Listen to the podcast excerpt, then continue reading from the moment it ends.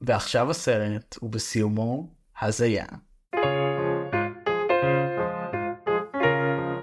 היי, אתם על דיסני פורמציה. אני זיו הרמלין שדר ואני משלים את כל הסרטים של וולט דיסני עד שאני מגיע לגיל 30. הפרק שלנו היום הוא על פנטזיה מ-1940 ואני הולך לשוחח עליו עם אחד ממייסדי ומקימי ההסכת הוא מעצב גרפי, אני עובד איתו בכל הזדמנות שאני רק יכול להציק לו והוא איש מאוד יקר על ליבי. טל סולומון ורדי, מה העניינים? ערב טוב, מה העניינים? ברוך הבא לחדר השינה שלי. הן על גבעתיים, בוא נדבר תכלס. אתה יודע, בתור חיפאי, גבעתיים זה הדבר הכי קרוב לזה. זה נכון, אנשים, אה, אנשים מנומנמים וטובי לבב. שזה נכון לגב... לחיפה, לא נכון לגבעתיים. כאן עברתי דירה ביום הראשון, ושכנה צרחה עליי שאני זורק את המחזור של הפלסטיק למחזור של הקרטונים. שום מילה טובה על זה שאני ממחזר, אתה מבין? ישר אתה לא ממחזר מספיק טוב כדי להיות חלק מאיתנו. טל, כדי שכל האורחים ידעו אם יש להם עסק בכל אה, יחסיך עם דיסני, הכנו שאלון מזורז חברתנו למעשה. סתיו צימרמן פולק הכינה שאלון המלכה. המלכה, אני ממש הכינה שאלון כדי לבחון עד כמה אתה ראוי להיות פה. בוא נתחיל בשאלון המהיר, שאלה ראשונה, top 3 של סרטי דיסני שלך. אז זה פנטזיה, חד משמעית, זה הסרט שקיבלתי אותו בגיל שנה, אנחנו נפתח את זה. אה, הרקולס וחתולים בצמרת. מעניין, אני רואה קשר ברור בין פנטזיה להרגולס, מה חתולים בצמרת עושה שם? אני חושב שחתולים נגעים בפסנתר זה דבר שהוא מאוד הגיוני וזה בעצם אה, הרבה לפני המצאת הגיף. תכלס, אה, עכשיו זה וינטג' לעשות את זה. שאלה שנייה, שיט של דיסני שיותר אנשים צריכים לזמזם במקלפת. אז נראה לי שוליית הקוסם. טוב זה... למה ציפיתי לתשובה שלא קשורה בפנטזיה? שאלה על מוזיקה. שאלה שלישית, סרט של דיסני שהוא underrated בעיניך. חתולים בצמרת. כן? הוא לא מספיק מיינסטרים בעיניי. כן וחבל יש לו פוטנציאל אה, יותר רציני. טל פשוט תודה שראית רק שלושה סרטים של דיסני בחיים שלך. לא, יש לי את כל הקאסטות.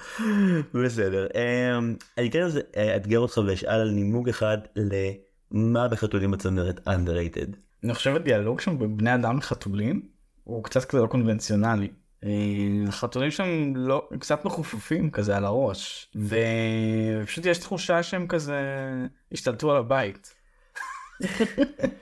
זה נכון שזה גם גם הבחנה מאוד מדויקת לאופי החתולי זה לא כל כך סטנדרטי לראות חתולים מאוד אקטיביים בסרט זה לא התכונה המרכזית שמאפיינת חתול. הם גם נראים כמו חבורה של ראפרים. כאילו, הכי הזכיר שהייתי את Straight Outta Compton. על דוקטור דרה והווילות שהם עשו שם אה, שכונה זה מאוד הזכיר לי את הסטורים עצמם. יואו ראיתי פעם 20 דקות שלמות מהסרט הזה אמרתי די מספיק אני לא רוצה יותר אחרי שמונה מייל נגמר המנדט לעשות סרטים מבאסים על ראפ חבר'ה או שזה כיף או שאני לא צופה בזה זהו. אבל אה, כאמור התכנסנו לדבר פה על דיסני אז תשובה מצוינת טל אני קיבלתי את כל הנימוקים שאלה רביעית. דמות אחת שהיה מוטב ולא היו מוחקים מההיסטוריה של דיסני לצמיתות. סקאר חד משמעית הוא פשוט בן זונה כאילו אין אה, להרוג את אח שלך מה אתה דפוק. אתה לא חושב שנבל טוב הוא נבל מרושע? לא לרצוח את אח שלך זה קצת מוגזם. אוקיי אני לוקח ממך שגם לנבלים צריכים להיות קווים אדומים. כן גם אצל עבריינים יש קווים אדומים. זה נכון. ברוח יאיר לפיד מה הכי דיסני בעיניך? להתחתן. כאילו אני חושב שזה פשוט שתל אה, את מוסד הנישואים כמשהו שהוא חובה ואתה כזה אתה די גדל על זה איך שאחת ממטרות החיים זה להתחתן. ואתה מרגיש שאתה היום כאילו נגד זה מקבל את זה? אני פתוח להצעה. מצוין. שאלה אחרונה לשאלון. טראומת ילדות שדיסני חקקו בך לנצח עכשיו לפני שאתה מספיק לענות לי אפילו אני רק אגיד למאזינים שטל ואני חברים הרבה שנים אה, וטל עשוי כאילו מ-90% טראומות ו10% מים אז כאילו היה בטח קשה לבחור אני מניח. לגמרי. אה, אני חושב שבמבי חד משמעית להרוג את אימא אני חושב שזה כל פעם שראיתי את זה בכיתי ולכן אני לא רואה את במבי בחיי הברורים. אתה זוכר מתי הייתה הצפייה האחרונה שלך בו? פשוט אה, אני חושב שראיתי את כל הסרטים פעמיים. בדרך כלל לבד ואז האחים שלי גדלו וראיתי אותם עוד פעם ובפעמים האלה זה היה טריגר רציני. כן כי אני מרגיש את זה למרות שאומרים שזה סרט שאסור לראות שילדים אני חושב שככל שאתה ילד יותר גדול כשאתה צופה בבמבי אתה יותר, מבין כמה נורא מה שאתה רואה. בטח זה דברים, כן. אבל מעולה. טוב טל זה היה מענה ענייני ומוצלח לשאלון המהיר צלחת אותו בגבורה עכשיו אתה אומר לעצמך אוקיי זהו החלק הקשה נגמר טעות. נתבקשת להגיע לכאן עם איזשהו ריקאפ על פנטזיה עכשיו רוב האורחים והאורחות שבאים לכאן באים לדבר על סרטים עם עלילה, התחלה, אמצע וסוף, ואתה אה, נדפקת ממש חזק. אז קודם כל נתחיל בזה שפנטזיה יצא בקלטת ב-1971, כי הייתי בן שנה. בארץ. בקלטת כפולה, כלומר זה היה מארז בגודל של A3, ענק, ויש אותו עדיין. אז אה, פנטזיה בעצם ראיתי מגיל שנה, אה, כי הקלטת יצאה בנובמבר 91, וקיבלתי אותה ליום הולדת. וטחנתי אותה עד אה, גיל יחסית מאוחר, 6-7, משהו כזה. ומה שקורה בפנטזיה זה בעצם אה, טריפ. ערימה של אה, טריפים מחוברים יחדיו. בטח כבר קראת או אתה יודע שהסרט הזה כשהוא יצא הוא נכשל ממש. הוא יוצא במלחמת העולם השנייה. הוא יצא במהלכה ואתה יודע נגיד אם סרטים אחרים דיסני ההצלחה הראשונה הייתה של גיאה ואז היה שורה מדאיגה של אה, של מפלות חוץ מבאמת אה, חוץ מדמבו אולי שהיה רווחי מאוד אה, ופנטזיה הוא סרט שמה שהפך אותו לרווחי זה ההוצאות החוזרות שלו. וההוצאה שמתי מתי הסרט הזה הכי שיחק אותה 60's דיסני הבינו שעליו שלא היה שום כוונה היפית או פסיכדלית בסרט הזה אם הם רק ישווקו את מה שהם עשו שהוא כבר כזה הם ינסו עליו מיליונים והם צדקו. בסיקסטיז פנטזיה התפוצץ סוף הסיקסטיז. נכון. אני נורא מופתע שאתה אומר, אתה יודע, השאלה הבאה שלי בדרך כלל אחרי, הרגע עם הרגע פה על עלילה, אני לרוב שואל אה, למה דווקא פנטזיה? עכשיו כבר, כבר בעצם הרקב שלך ענית על זה, כי בחוויה הייחודית שלך נשמע שפנטזיה נגעה בך מאוד עמוק, והשאלה שלי לא למה היא איך, כל כך הרבה ילדים שאני מכיר כשהם היו ילדים אה, אומרים שזה סרט ש... שיאמם אותם או הפחיד אותם שזה שילוב מאוד רע לילדים פחד ושעמום אתה לא רוצה את זה בסרט שלך. לגמרי. נגיד אתה יודע הרבה אנשים מפחדים ממלך הרעות אבל גם מצחיק וריגש אותם אז בסדר. פנטזיה שמעתי הרבה שעמום הרבה פחד וכל מיני אנשים שגם חלקם היו פה שמגיל כלום העריצו אתה שייך למועדון הזה תסביר לי בבקשה איך כילד זה מה שתפס אותך. אה, כל פעם אמא שלי מורה לפסנתר והיא חשבה שברגע שהיא תקנה את הסרט הזה אז היא תחדיר אליי אה, השכלה מוזיקלית כלשהי מה שאכן קרה. אני חייתי מוזיקה קלאסית נראה לי משלב הבטן כי הייתי גם כשיצאתי מהבטן שלה הייתי הולכת על שיעורים בסלקן. אני חושב שהמחשבה הנאיבית של אמא שלי הייתה ששום דבר רע לא יכול להיות בסרט הזה. סך הכל זה אנימציה נורא נורא יפה אה, ובמקביל יש שם מוזיקה פשוט מעולה. אה, אז אני חושב שפשוט אה, מה הייתה השאלה? לא לא השאלה הייתה הפלגתי. לא לא הפלגת יפה השאלה הייתה איך דווקא זה תפס אותך אני אגיד לך מהחוויה שלי. בהתחלה ראיתי את זה עם סיגל סיגל כאילו לא לא מנגנת היא לא היא לא שרה היא ראתה את זה בתור ילדה רגילה לגמרי שנגיד הפתיחה של הסרט שעממה לה פתחת היא אמרה לי העשר דקות שבה שבהן הם עולים התזמורת עולה לאט. ואז הוא מסביר היא אמרה אני הייתי שובר את הטלוויזיה כל פעם מחדש תגיע כבר למיקי מאוס יא בן זונה. ואני נגנבתי על זה רצח. כן. אתה יודע, הרי גם הסרטים בתקופה הזאת אין לוגו של דיסני. אתה יודע, לחצתי פליי, ואת המסך נפתח ויש את התזמורת הזאת ואת הרקע הכחול המלחיץ הזה. והם גם לוקחים את הזמן, אני יודע מה זה הזכיר לי? יש את, ה, את השיר שאני ממש אוהב של מאדי כספי שאהוד מנור כתב לו את, אה, את הנה הנה. אוקיי. אתה זוכר איך הנה הנה מתחיל? לא. אה, כמו פנטזיה, רק 40 שניות ולא 5 דקות. יש פשוט כיוון כלים ממש ארוך, ושומעים את, אה, את מאדי כספי מתחיל לפרוט על גיטרה והמפיק או המעבד אומר לו כזה מקליט ואומר לו אני יודע אני רק מכניס את עצמי. ואז הוא מנגן את הפזמון לעצמו רק בלה לה לה ואז כאילו הוא מנסה של כולם שיתחילו. והוא השאיר את זה בהקלטה ותמיד כילד נגנבתי על זה בתור כשיש לנו בגלגלצ הגרסה הארוכה עם התזמורת מכוונת כלים הייתי מתחרפן. נגיד ראית פעם את, אה, את מעגל הגיר הקווקזי או הנפש הטובה מצד שוען של ברכט אלה הצגות שמבינים אותם כמו שהוא אהב הקהל יודע שהוא בהצגה כי הש- כי השחקנים מזכירים לו. או שהם יושבים בצד ואז כשמגיע החלק שלהם הם הולכים למרכז מציגים ואז חוזרים לשבת ומחכים לחלק שלהם. יש משהו ביצירות שמזכירות לצופה שהוא רואה אומנות וזה לא סיפור שקורה באמת והוא צריך להיסחף אלא דווקא שיזכור שהוא רואה פה יצירת אומנות שאותי כבר כילד זה חרמן לאללה וכמבוגר אפילו יותר הרי המנחה עולה ואומר מה שאתם הולכים לראות עכשיו זו צורה חדשה של אומנות. יש דרך יותר מגניבה להתחיל סרט זה 1940 זה לא זה זה לא ערב אה, ערב שירת העיקוב בקוליאן מה שאתה רוצה למות ולבכות. זה שאתה אני חושב שאתה מקבל בצורה הכי הכי טובה את אה, תחושת ה live. כן אתה ממש מרגיש שאתה בקונצרט וזה גם עם ההפסקה של הקונצרט. של הרבע שעה. כאילו העתיקו את כל הטקסים שקורים בקונצרט והכניסו פנימה לא חתכו שום דבר מזה. אה, וזה הקסם של זה ואני חושב שגם הסרט הזה הוא הסרט שגרם לי להיות מעצב, חד משמעית. כמעצב הבעיה שלי שאין לי סגנון אחד, וזה בדיוק פנטזיה. כלומר כשאני חושב על זה, אה, יש שם שמונה סגנונות שונים לגמרי, יש שם שמונה צוותים של אנימטורים שהם לגמרי מתנהגים אחרת. ברור לך שזה בעולם של דיסני, אבל הם לא דומים אחד לשני בשיט, כאילו. כן, הם גם קיבלו הנחיה, תעשו מה שבזין שלכם. כן. אז אני חושב שכאילו הסרט הזה הבהיר לי שלהיות מעצב בלי סגנון אחד זה סבבה. זה סוג של הווריאציה הקולנועית הרבה יותר מסובכת של מה שנגיד הכבש 16 עשה ילדים כשהם היו צעירים. נכון. כאילו, אתה עוד לא בהכרה, דוחפים לך מוזיקה נורא מורכבת לאוזן, וכשאתה גדל זה נורמלי. אבל אני חושב שגם הסרט לא מתייחס לילדים כטיפשים. זה הייחוד שלו. אני לא חושב שהסרט מלכתחילה חושב על זה שילדים יראו אותו. אני לא בטוח. כאילו, אני לא הרגשתי שאני רואה סרט ילדים, הרגשתי שאני רואה סרט שכאילו כולם צריכים לראות, כאילו ב-1940 זה הדבר הכי מעניין שיכל לקרות בקולנוע. כן. אתה יודע, מאוד קל להגיד כמה הסרט הזה עושה שירות מדהים לעולם המוזיקה, אבל אם אתה רוצה להיות ספציפי בצורה מחרידה, הסרט הזה עשה שירות ענק למוזיקאים שעבדו בקולנוע לפני זה נגיד, הרי פנטזיה מגיע לא המון אחרי ש... שהסרט האילם מת.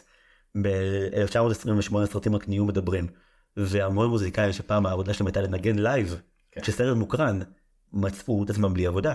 עכשיו, הרבה מוזיקאים עבדו בזכות הסרט הזה, והסרט הזה גם הזכיר להמון אנשים בהוליווד שזה שהם כבר לא מנגנים live כשיש סרט אילם, לא אומר שאתם לא יכולים לעשות מלא shit נורא מגניב עם מוזיקאים. לגמרי. אז כמו שאמרנו באמת יש לנו אה, תזמורת שעולה מאוד מאוד לאט, ואז עולה המנחה שמתחיל להסביר איך זה הולך לעבוד. הסאבטקסט של כל מה שקורה בנאום הפתיחה זה אנחנו הולכים להתחיל הכי מהר שלנו ולאט לאט להגביר. הוא מסביר יהיו שלושה סוגי סיפורים פה. כאלה שזה סיפור ברור התחלה אמצע וסוף אבל על רקע מוזיקה קלאסית בלי דיאלוג. אחד שזה דימויים שמתכתבים עם המקור. ושלוש המוזיקה הולכת לדבר בעד עצמה. מה זה אומר? בואו ונראה הוא מתחיל עם הכי קשה על ההתחלה. לגמרי. ה experimental י. כן. כן.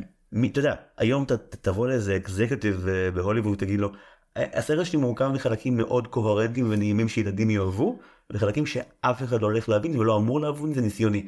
חשבתי לפתוח עם החלק הכי מסובך והכי מוזר, היו בועטים לך את הפרצוף. זה גם הסרט השלישי של דיסני, זה די מטורף. כאילו לקחת סיכון כזה, זה משוגע. מבחינתו הוא כבר עשה שני סרטים אה, רגילים באנימציה, משתעמם. הוא צריך לגוון, צריך לגוון עכשיו. משתעמם. נעבור ישר בלי רחמים על היצירה הראשונה, זה החלק שבו אתה שומע אותי מגמגם ומנסה לומר מונחים מקלאסית בלי להיות איום ונורא. אה, אני רוצה להגיד שזה נקרא טוקטה ופוגה ברה מינור. כן, אמרת טוב. כן? טוקטה או טוקטה? תוקנת. מעולה. אה, של יוהאן סבסטיאן באך, שהוא כמובן מהידע הכללי שלי גרמני, אני בכלל לא קורא מהכרטיסייה. אה, רשמים שלך מהדבר הזה? זה מצחיק, בשינק... אני למדתי בשנקר ואיתמר דאובה לימד אותנו את כל העניין של אה, אה, להוריד key frames על timeline לפי מוזיקה. מה זה אומר לבורים בינינו? אז זה בעצם אומר שאתה שומע מוזיקה, בוא, נתחיל רגע בתולדות הקולנוע, 24 פריימים מייצרים שנייה, כן. נורא נורא חשוב באנימציה, או 25 באירופה. אה, והעניין הזה שאתה בעצם מסמן על ציר זמן נקודות שבהם האנימציה יכולה לקרות, שיש בה איזה שינוי. אוקיי. זה, זה השלב הראשון שעושים. עכשיו מה שמגניב ביצירה הראשונה, שאתה רואה תנועה של כינור בלי לראות כינור. איזה היסטרי זה. יש הפשטה מאוד מאוד חזקה שם, ובעצם אומרים לך, זה סבבה להרגיש את התנועה של המוזיקה גם באופן ויזואלי. זה תיאור מדהים למי שלא ראה אני אני אקח מה שטל אמר ואני אפשט עוד טיפה. טוקטה ופוגה ברה מינור זה בעצם נאמבר שבו פנטזיה האירוע הראשון באנימציה בו זה באמת איזשהו מסך שהצבעים בו מתחלפים וכל פעם שהכלים משמיעים איזושהי תנודה מופיע איזשהו כתם או איזושהי צורה. אלה לא בהכרח כתמים או דימויים שמדמים את כלי הנגינה זה אגב יגיע אחר כך בחצי השני. ואנחנו פשוט במשך כמה דקות צריכים פשוט להרגיש את זה עכשיו למזלי ההכשרה המוזיקלית היחידה שהייתה לי לקראת הסרט הזה. למדתי בשנה ד' באוניברסיטה קיבלנו קורסי בחירה. והיה לנו קורס של אה, מבוא לשפת המוזיקה עם רועי אופנהיים אם מישהו מאזין לנו ולומד בפקולטה לאמנויות. קחו את הקורס הזה אני לא יכול להמליץ יותר. זה קורס שבגדול אומר בוא ננגיש מוזיקה קלאסית לכולכם מפגרים. אתם לא יודעים כלום. והוא צודק. והוא היה בכל שיעור משמיע אה, קטעים קלאסיים קצרים ומפציר בנו שנזיז משהו. שנזיז יד רגל ראש או את הכל אבל שאף אחד לא יישב סטטי בכיסא שלו. הוא אמר אני לא רוצה שתבינו מוזיקה, אני רוצה שתרגישו מוזיקה. וזה הגניב לי את החיים שפנטזיה התחיל אחרי ההקדמה, ופשוט זה היה זה, היה תתרגל להרגיש את זה, אל תחפש שכל, כי אנחנו מנתחים באופן שלפעמים זה שטויות, ופתאום מגיע הסרט ואומר לי לך תזדיין אתה והניתוחים שלך. וזה גם אה, שיעור נורא נורא חשוב לעריכה. כשאתה עורך סרט, יש לו איזה קצב, ואתה כזה צריך להרגיש את זה עם הרגל כמעט. כן, ו... וכשחקרתי קצת על... אה, זה הזמן לשאוט-אוט. אה, היה, לי... היה לי תגבור מטורף בתחקיר לפרק הזה. ידיד ההסכת ערן מרגלית שהוא גאון מוזיקלי באמת זה מגיע עמוק מהעולמות האלה פשוט ישב איתי לא ידיעתך טחן אותי על היצירות לא בהכרח דברים שנדבר עליהם אנחנו אבל כאילו הוא, רצה שנקבל זווית על זה. אחרי כל הדיבור על, הקטע הזה אמרתי לו למה אז למה דווקא הקטע הזה למה דווקא הפוגה של יואב סבסטיאן באך ולא משהו אחר הוא אמר לי תחשוב שפוגה זה יצירה הוא הראה לי את הטיווי הוא הראה איך התווים נראים הוא אמר לי שים לב איך לאט לאט זה נהיה יותר עמוס ויותר קצבי. הסרט רוצה שתכיר לאן הוא יכול להגיע מבחינת הטווחים שלו אז הוא מתחיל כמעט ערום וזה הכתמים הקטנים האלה שמופיעים לאט לאט בעדינות אחד אחרי השני ולאט לאט זה נהיה fucking היסטרי כשה track הזה נגמר אתה כשיר לראות את פנטזיה. כן כן כמו חימום. אה, לאחר עוד דברי קישור אני מת על המנחה. נכון. אם אני לא הורס את השם שלו קוראים לו דן סטיילור אני הורס? לא? יש. אבל אה, אחרי דברים נרגשים על אה, כמה נחמד שהצטרפתם אלינו שוב לקונצרט נורא נונשלנט. אני מת עליו אני כן. מת עליו. אה, היפסטר אמיתי. יודע מי דיבב אותו בעברית? שאל את עצמך ב nineties מי הוא הישראלי שיכול להחליף את הדמות הזאתי האינטלקטואלית הנונשלנטית? מת לקובי מידן אבל לא. אתה לא רחוק. אלכס אנסקי. מעולה. אנחנו עוברים ליצירה השנייה שזה אמור אמור להיאמר כמפצח אגוזים ולא מפצח נכון? כן. אנחנו בעולמות המפצח. צ'ייקובסקי זאת אומרת עברנו מגרמניה לרוסיה שוב אני בכלל לא קורא מההערות שלי את כל מה שרשמתי אני למדתי כל כך הרבה בשבוע האחרון. אה, סרט אינטנס. כן אה, אשאל אחרת אה, מפתח אגוזים היית אומר שהוא יותר מה- מהפייבוריטים שלך או מהאלה שאתה יותר כן אמא שלי אני ראיינתי אותה לפני הפרק היום. יש כל אחד ראיין מישהו כן. והיא מספרת שזה הטרק שטחנתי הכי הרבה. מפתח אגוזים זה וההיפופוטמים יכול נגיד לזה. אוי נגיע בכל השעות אני מת להגיע לשם. אה, אוקיי כאילו יש כל מיני צורים אבל הגחליליות והאפיות זה העניין העיקרי פה אני חושב. יש שם פשוט פיצוח של תנועה שהוא די מטורף. אה, ובאיזשהו שלב זה מתקדם לריקוד בלט מטריף על הקרח של הגחליליות ומנצנצות. לגמרי אני אגיד שבאופן לא אופייני אה, צ'ייקובסקי הוא ספציפי מלחין שדיברנו עליו בהסכת בעבר פשוט כי הוא הלחין את, ה, את הבלט של היפיפייה אדם שמן הסתם הפך ליפיפייה הנרדמת וזה קטע שכשדיסני עושים דברים עם צ'ייקובסקי זה תמיד אותו עולם זאת אומרת צ'ייקובסקי עשה המון דברים אבל דיסני אוהבים את החלקים ביצירות צ'ייקובסקי שבהם פשוט באות דמויות ורוקדות בזו אחר זו. ביפייה הנרדמת עבדו בעיקר עם קטעים מהנשף שבו זה סצנה מאוד ארוכה שבה מלא דמויות באות ופשוט רוקדות בארמון ועושות פלמברים ומשוויצות וזה בעצם הזמן של הנגנים להשוויץ. ומפתח אגוזים לקחו את החלק המהותי ביצירה שזה פשוט הם, ריקודים מתחלפים זאת אומרת דיסני לקחו את זה להעונות מתחלפות במקור אתה פשוט רואה מרש ואז ואלס ואז מגיעה הדמות של פיית הסוכר אבל גם היא רוקדת את הריקוד הייחודי שלה ועפה בבמה. הרעיון המרכזי הוא באמת אה, תחושה של דינמיות בין מקצבים וחוויות שונות שוב אני יודע שזה לא השיחה הרגילה של הרוב אנחנו עושים בהסכת הזה אבל תשמע אני אני באתי בזה קסום. אז תהיתי פתאום, אתה יודע, הם אומרים בהתחלה, בחרנו בכל מיני סוגים של יצירות, חלקן עם סיפור, חלקן לא. ואני אגיד, אוקיי, הקטע הראשון אבסטרקטי הבנתי, אבל כאן זה מתחיל ואני כזה, האם אני גרוע במקצוע שלי כתסריטאי ולא רואה סיפור, או שאין כזה. ואז חפרתי והבנתי שבגלל הקטע הזה של צ'קובסקי עם, ה- עם הריקודים, זאת אומרת, זה לא היה חלק נרטיבי בבלט, אבל זה כן מגיע מתוך משהו שחוזר המון בפנטזיה, שזה הקונספט ש, של מוזיקה תוכניתית. נתקלת בזה? בקונצרטים. כן. כן בטח. הרעיון שבעצם המוזיקה מתבססת על איזשהו פולקלור קיים ואז אתה לא יודע בהכרח מה הסיפור ואתה מבין את הרקע. כן כן כן כן לגמרי. הדבר שהיה לי הכי דיסני בסגמנט של מפצח אגוזית וחזר אחר כך בגלל שאני לא רואה כרונולוגית אז פתאום המון דברים שעתידים להפוך להיות דמויות בדיסני בין אם זה נכון ובין אם המצאתי את זה נורא חזקים וכאן פתאום אתה יודע מגיע השלב ש... 17 אב טיפוסים לטינקרבל נופלים עליך במסך אתה אומר לעצמך מתוכנן הם עבדו עם זה אחר כך הם גנבו מזה זה הרבה יותר אחורה משחשבתי היה היה פיות כבר אז. היצירה הבאה שלנו אה, היא היצירה שאני הימרתי כשעשיתי הימורים על הפרק האם נהיה לוזרים ונדבר על זה הכי הרבה? לא יודע, שוליית הקוסם. האם נעשה את זה? בוא נבדוק. זה הכי מיינסטרים נראה לי מהיצירה הזאת. אה, זה איקוני ברמות שכל ילד מכיר. הילדים שאני סובבתי איתם. אתה צודק, אני לא ראיתי פנטזיה בתור ילד, אבל אה, כולם מכירים את זה. בבית ילדים שבו אני הייתי פעם אחת כן ראיתי את כל שוליית הקוסם. זה ראיתי, את שאר הסרט לא ראיתי אף פעם. אה, הוא מפחיד, הקוסם ממש מפחיד. אה, רק נספר, כאילו, שם כן יש עלילה. יש שם בעצם את מיקי, שהוא השוליה של הקוסם, אה, ומיקי מנסה לקצר דרך. כלומר, הוא עדיין השוליה שלו, הוא לומד ממנו כל מיני אה, טריקים וקסמים. הוא פשוט לא רוצה ללכת ולקחת שני דליים ולמלא אותם במים ולהביא אותם. ג'ובניק, כאילו, כן, מיקי הוא ג'ובניק אה, והקריה. אתה רוצה- שניכנס ליחס החיים ג'ובניקים בקריירה? לא, מי שמכיר יודע שאני אוהב. מי שלא, חפשו ג'ובניקון בפייסבוק, תגלו הרבה דברים על ההיסטוריה של טל. ופשוט מכיר ג'ובניק והוא אה, אמר לעצמו למה שאני אעשה את זה אני פשוט יכול להפעיל את הקסמים שלי וכאמור הכל אה, עולה על גדותיו. זה יפה שאמרת מיקי הוא ג'ובניק ולא מיקי הוא כולנו, זה מה שאני הרגשתי שצפיתי בזה. האנימטורים ביססו את הדמות של הקוסם על וולט דיסני עצמו. די. הרמת גבה השיפוטית שלו זה האופן שבו היה מביט עליהם כל פעם שהוא היה מרוצה ממשהו שהם עשו. גדול. גם כאילו הם, הם עשו קטע וביניהם הם קראו הם הפכו את השם שלו. מה שקרה קראו לו כל העבודה יאן סיד. זה היה השם של הקוסם. כן אתה יודע הדמות של יאן סיד וכאילו זה פשוט דיסני הפוך. אגב במקור זה לא היה אמור להיות אה, מיקי מאוס שם זה היה אמור להיות דופי משלגיה אבל אז דיסני עצמו דחף לכך שזה יהיה מיקי משתי סיבות.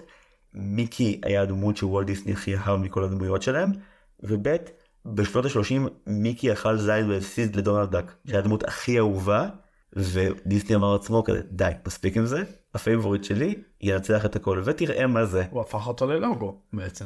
כן אחרי זה מיקי כמו שהוא מוצא בשוליית הקוסם זה מיקי שליווה את כל קלטות הוידאו של דיסני ב nineties. כן, הוא השתחרר מהאונייה. אה, כן השתחרר מהאונייה לגמרי מעבדות לחירות. המצב שלו כל כך רע. באונייה הזאת נראה מסכן. אתה מדבר על הסרט הראשון של דיסני, על סטימבוט ווילי. כן.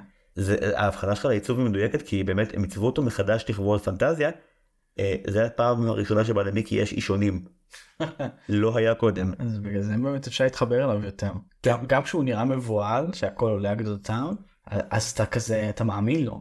מיקי הקודם אתה, אתה כזה לא הכי מתחבר אליו. זה קטע. כן ודווקא דווקא המיקי הזה שאתה יודע הוא פחות אה, הוא כאילו ערמומי אבל חצי klutz. כן. כאילו ערמומי אבל לא עשה את כל ה- את כל המזימה. הוא ג'ובניק אבל זהו הוא, הוא גם ילד. כי ילדים אתה יודע הם, הם, הם הכי מתנסים בלשקר אבל יש גבול עד כמה השקר שלהם יכול להגיע. כן. בוא, בוא נודה בזה גם מגיע לו הוא fucking טיפש אתה, אתה מה שקורה זה שהרי הוא, הוא מוצא דרך לגרום לו מטאטא אה, להביא את המים בשבילו ואז הוא נהיה מבסוט והוא נרדם. הוא נרדם הוא יצר קסם שבו מטאטא מביא מלא מלא מים והוא פשוט נרדם. אה, ואז כשהוא מבין מה הוא עשה והרי אין לו את היכולת לגרום למטאטא לעשות אנדו כי הוא לא קוסם עדיין הוא עוד שוליה. אז הוא מנסה אה, להרוס את הגרזן ואז בעצם יוצר צבא של מטאטים. הנה משהו שאני לא ידעתי לגבי צבא המטאטים. אה, אתה ידעת שזה היה קטע מכוון על הנאצים?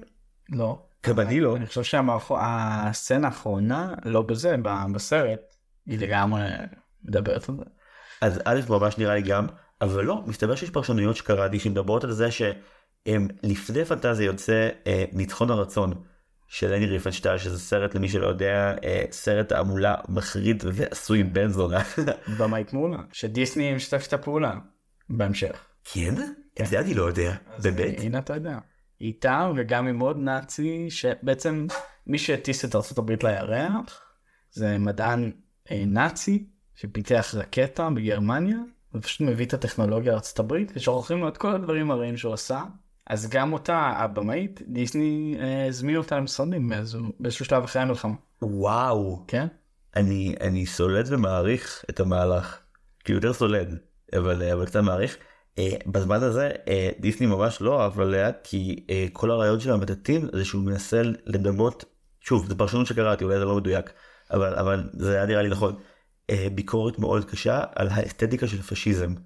על כמה טוב הוא נראה ומצטלם אבל כמה אלים ומחריד אותה המטאטים האלה זה צבא מדהים. כן. צבא שיכול לעשות הכל אבל תראה גם כמה הרס הוא יכול ליצור זה ביקורת מאוד מאוד חכמה שהיא מושתלת בסיפור ילדים מאוד חמוד.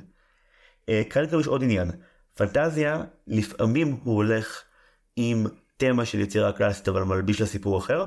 מה שיפה בשוליית הקוסם זה שהוא לגמרי הולך עד הסוף. יש סיפור של גתה שעליו המלחין פול דוקה צרפתי אה, עושה את היצירה הזאת והוא משנה פרט אחד בסיפור שדיסני אוהבים. במקור היצירה נגמרת בכך שהקוסם בא בסיפור של גתה הוא בא וגוער בשוליה והוא כאילו עושה פולניה וזה נגמר שמה.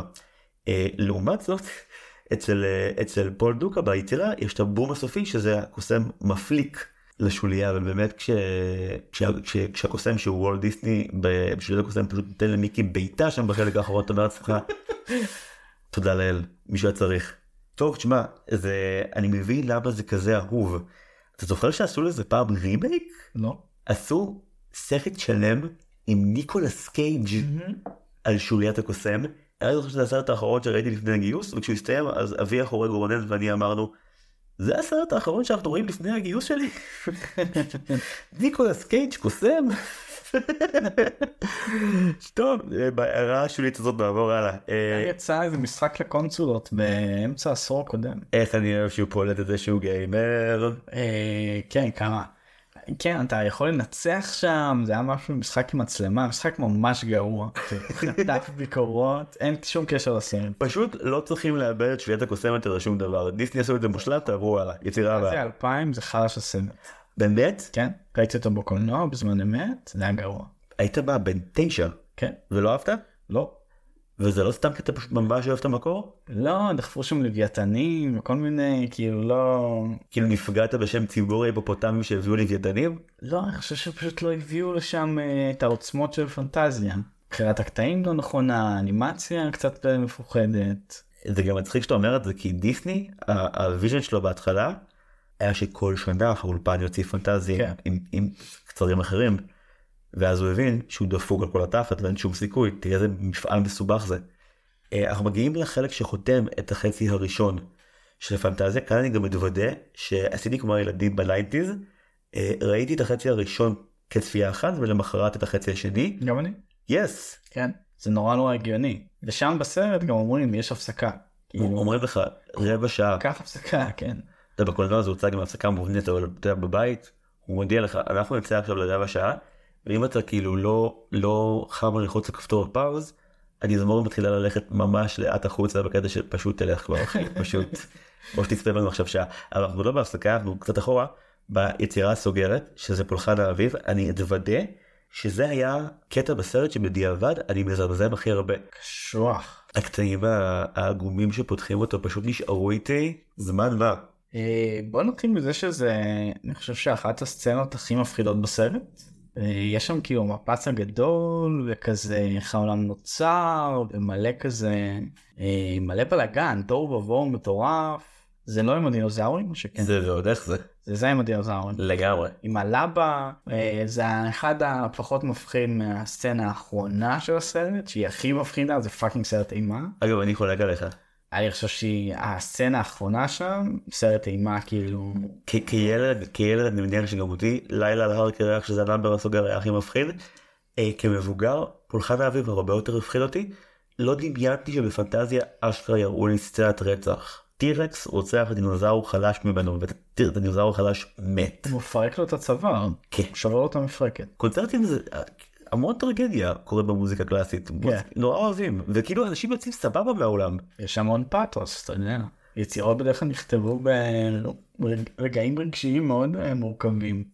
כן, הקטע שכשמגלים על היצירה המקורית של פולחן האביב של סטרווינסקי, זה סיפור ממש כיפי. כי במקור היצירה הזאת לא היה בה שום דבר קלאסי. אה, סטרווינסקי היה רוסי שחי אה, בצרפת, ופולחן האביב מושלם ועולה לראשונה מול קהל ב-1913. עכשיו, פולחן האביב בפנטזיה זה number כמו שאמרת על בריאת העולם, המנחה מזהיר את הצופים ואומר, אתם הולכים לראות אה, את, את הכלום, ואז דגים ודו-חיים שהופכים ליצורים גדולים יותר.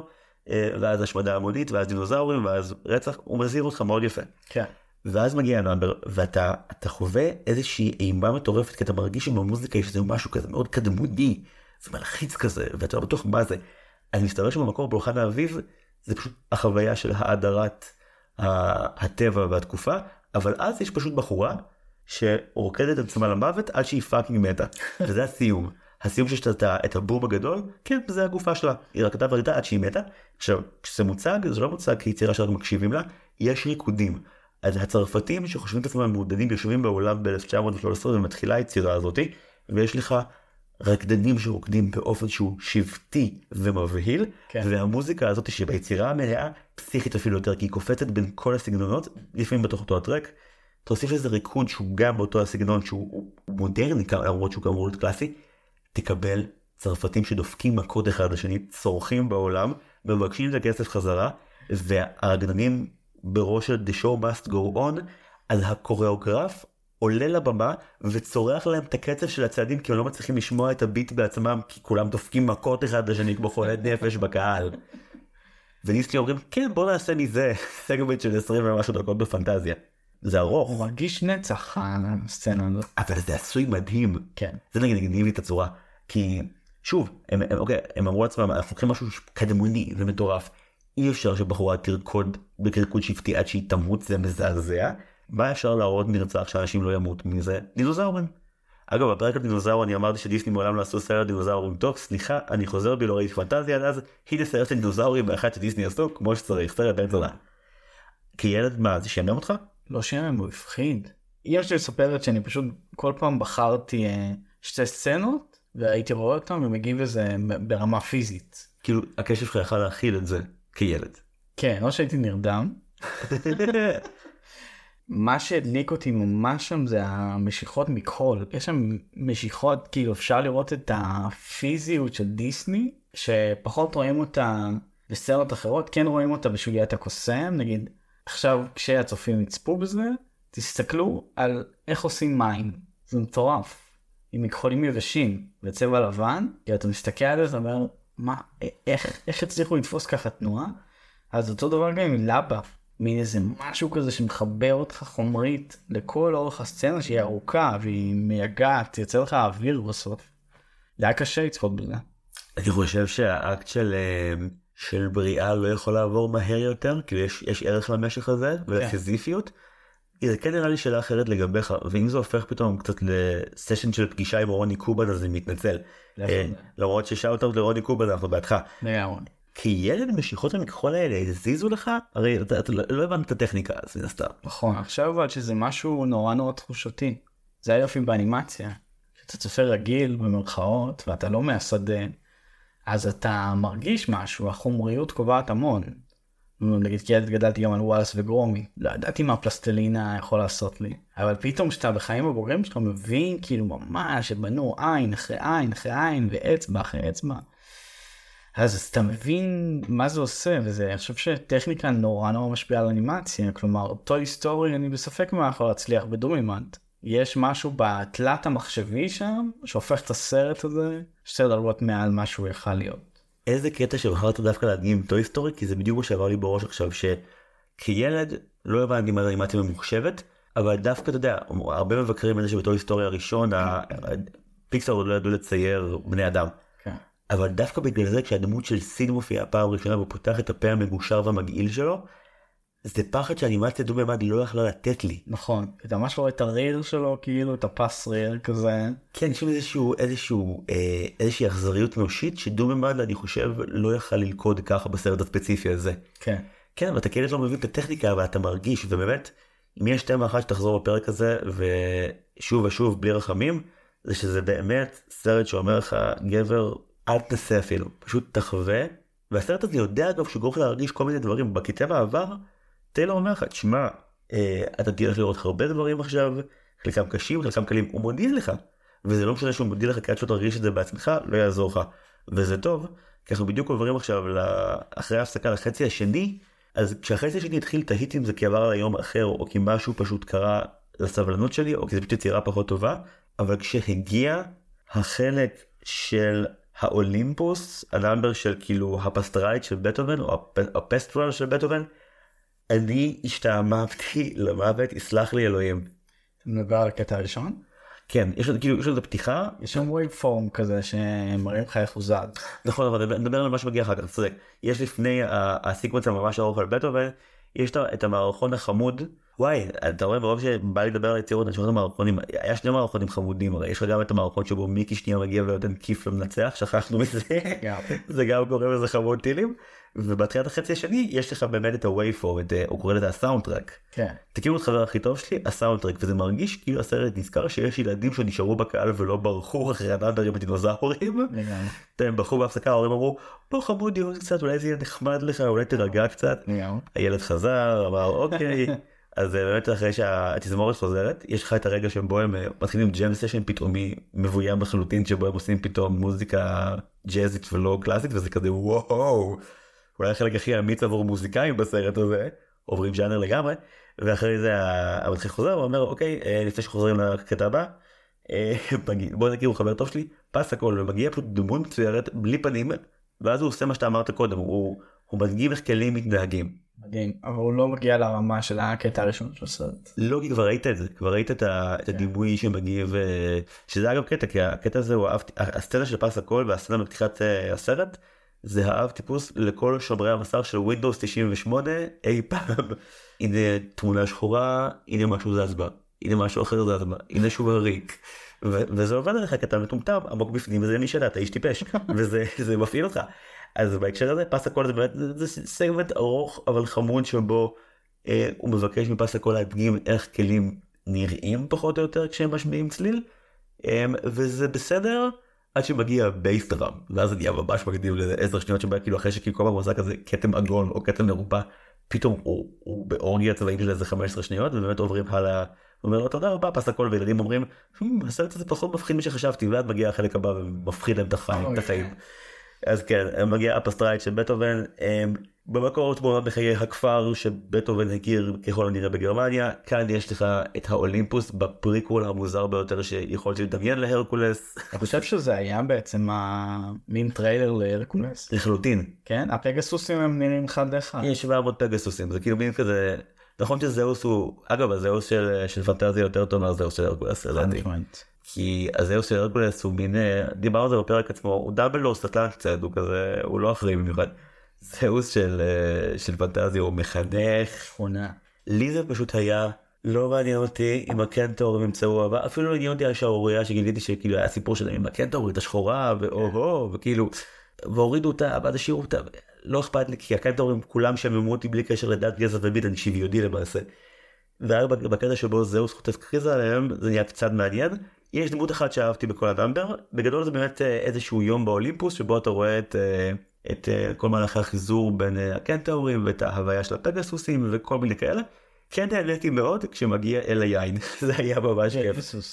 אז אני חושב שיש איזה בלבול שלי עם מיתולוגיה כי יש את נראה לי שבכנר זה הזקן הענק שמרקד עם עם שיכור מת שיכור מת עם לחיים אדומות וגם כאילו סוף העולם מגיע וזהוס והפרטנר שלו יורים עליו ברקים כל מה שמעניין אותו זה שלום היין. אני לא אשכח שפעם אחת הגעתי הביתה כשאמרו לי את הפסקת חשמל בבניין רק אמרתי לעצמי המקרר. אפשר לומר משהו אוכל טוב במקרר כי זה כאילו הבית שלך אולי יש קצר אולי הכל נשרף. לא המקרר. כן. אני מאוד הזדהיתי עם הדמות של הבחור של היין. קודם כל מה שלום האלכוהול שלי אחרי זה כל היתר. הוא דמות מעולה. הוא מצחיק ממש דמות סטלנית כאילו אייקונית. ואתה אוהב אותו. כן. ואין לו באמת הוא מרוכז לחלוטין באקט של השחרות אין לו אכפתיות כלפי שום דבר חוץ מזה אבל טוב הוא ממש פרסומת שלילית שמעודדת אותך לשתות ממש הרבה אלכוהול. כאילו לגמרי הייתי רואה את uh, רמי מואשם החזקת סמים קלים של ג'ירפות מולבש על הסצנה הזו. וואי מצחיק בוא נעשה את זה אחרי הקלטה. אוי כזה חמוד ואז גם נקראנו רמי ולא צריך לשאול עצמנו איך קוראים לו. כאילו נראה שיש לו מאנץ' כזה והוא חייב לממש אותו בכל רגע נתון. נורא הצחיק אותי שגם אחרי שזהוס מפיל מלא מלא ברקים. אגב זו סצנה מדהימה. שהוא כאילו לברקים. מבחינת אנימציה כאילו מטורף. וכשמגיע הסוף והגיבור השתיין שלך עדיין כאילו לא למד לקח ורוצה להמשיך לשתות ומבסוט שחלק מהיין שרד והוא רוקד ושותה את השארית שנשאר אמרתי אוקיי מת על זה שזה סיפור עם מוסר השכל ומי שעבורי הוא הגיבור פשוט מתעלם ממנו וככה זה מסתיים. מעולה כן. כן גם כי אתה האולימפוס חוזר להיות שלם בחור זה הולך לשתות גם מחר. זה לא מאכיל אותך גם בכפית. לא. זה אומר לך כזה כן יש התנהל יש קונבנציה אבל אתה לא חייב לעמוד בה.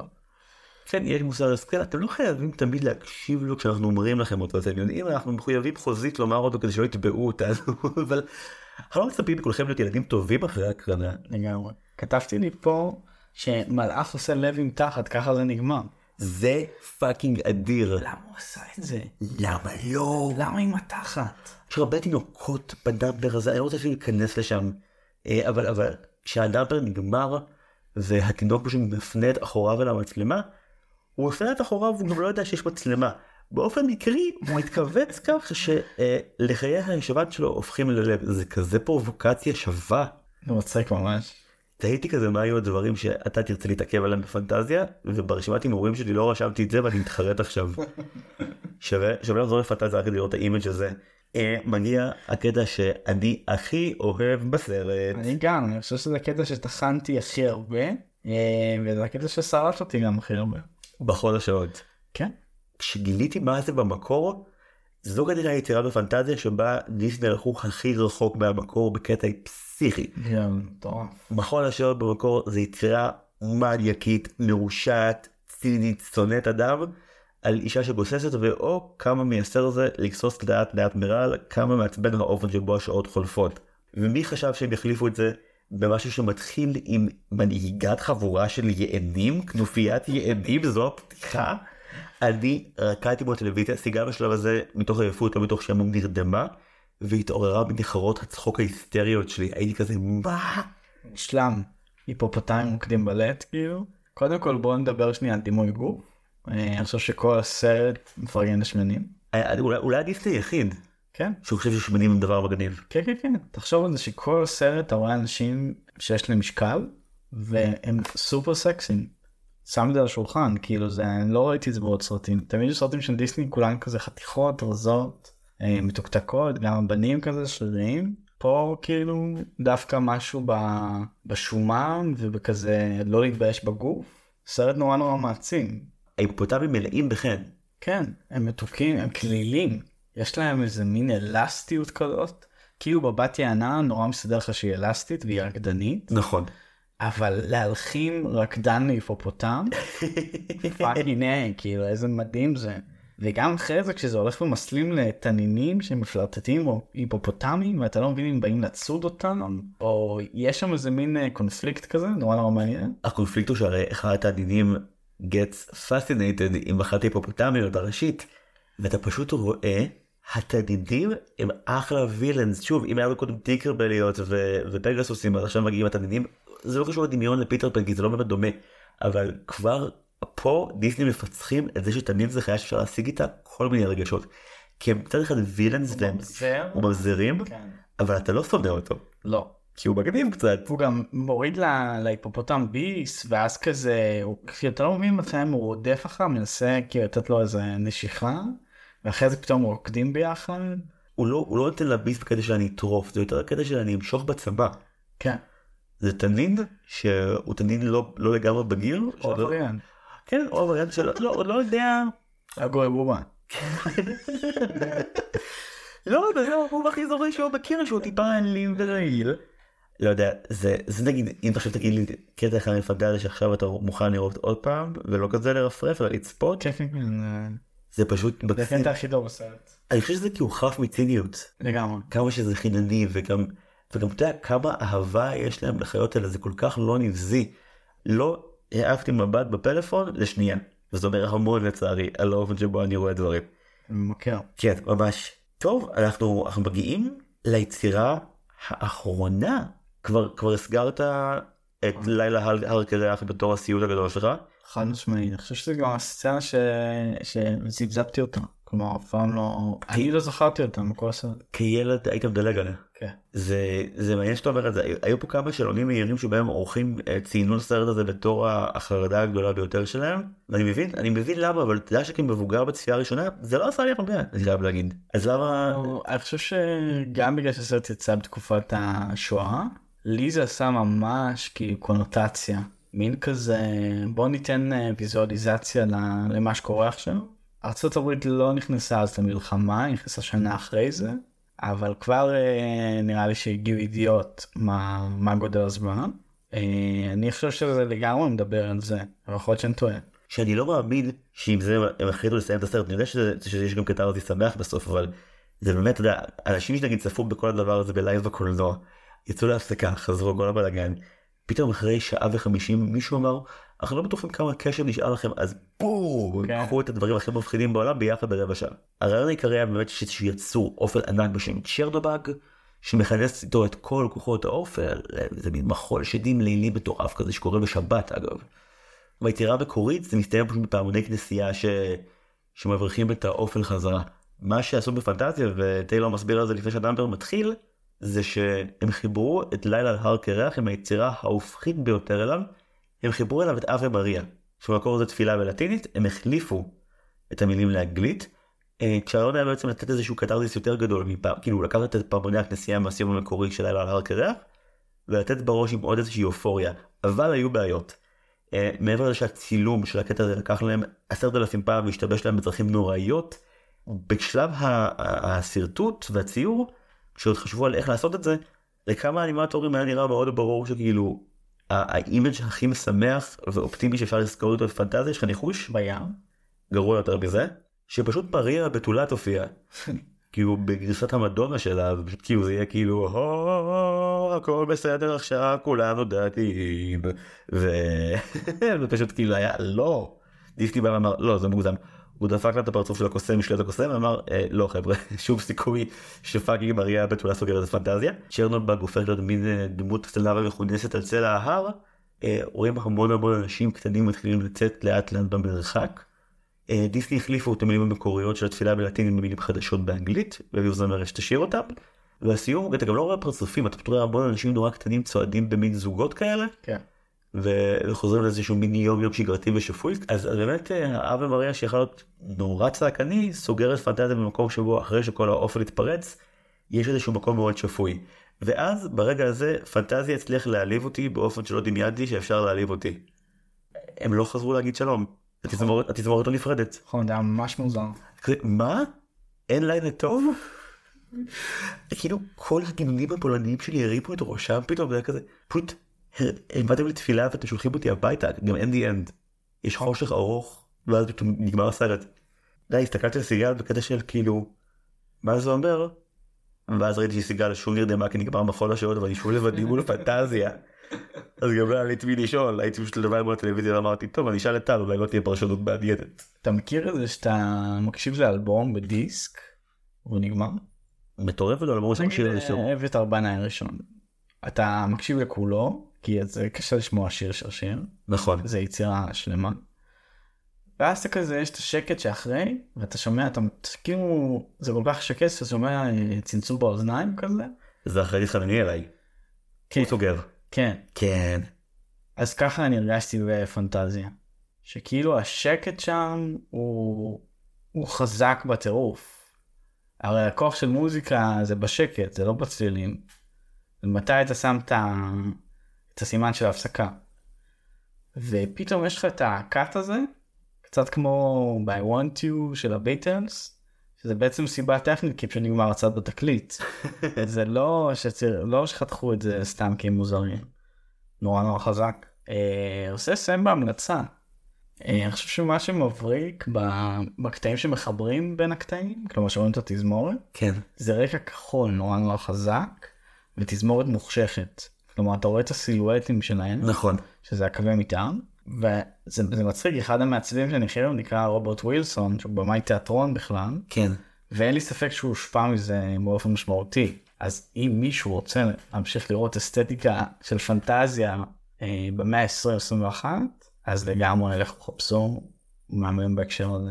אני חושב שזה גם כמו יצירת אומנות ממש ממש טובה, אתה, אתה יכול לראות את זה המון פעמים וכל פעם לקבל מזה משהו אחר לגמרי. כן, ועם זאת דברים מסוימים כנראה תמיד יקפצו לך לתוך הפרצוף כמו תחת של תינוק. טל, איזה מלך שבאת, תודה רבה. איזה כיף שאירחת. אה, אם אתם רוצים לשמוע עוד מטל או לראות עוד מטל, אה, חפשו אותו באינסטגרם, חפשו את Uncoated, המגזין המדהים שהוא וחבריו ייסדו, או שפשוט תראו את כל הפוסטרים היפהפיים של הפרקים שלנו שטל מעצב בעצמו. כל החנופה שאני יכול כדי שתמשיך לעשות את זה, עכשיו ברגע זה, לאוזני כל המאזינות והמאזינים. שחד אותי במזון. תקבל הכל. אה, אז תודה רבה לכל מי שמאזין, תודה רבה לטל שהגיע לכאן, אני זיו הרמן שדר, ועד הפעם הבאה, היו שלום. צ'או. דיסני פורמציה מוגשת ונערכת על ידי זיו הרמלין שדר. קרדיטים גם למעצב שלנו, טל סולומון ורדי, למלחין שלנו, נועם טבצ'ניקוב, לצוות התחקיר המסור, סיגל צחורי ואוריה אורן יוסף, ולמוח השיווקי מאחורינו, סתיו צימרמן פולק. מוזמנות ומוזמנים לדרג אותנו בשלל אפליקציות ההסכתים וגם לעשות לנו לייק בעמוד הפייסבוק שלנו, דיסני מכה פורמציה.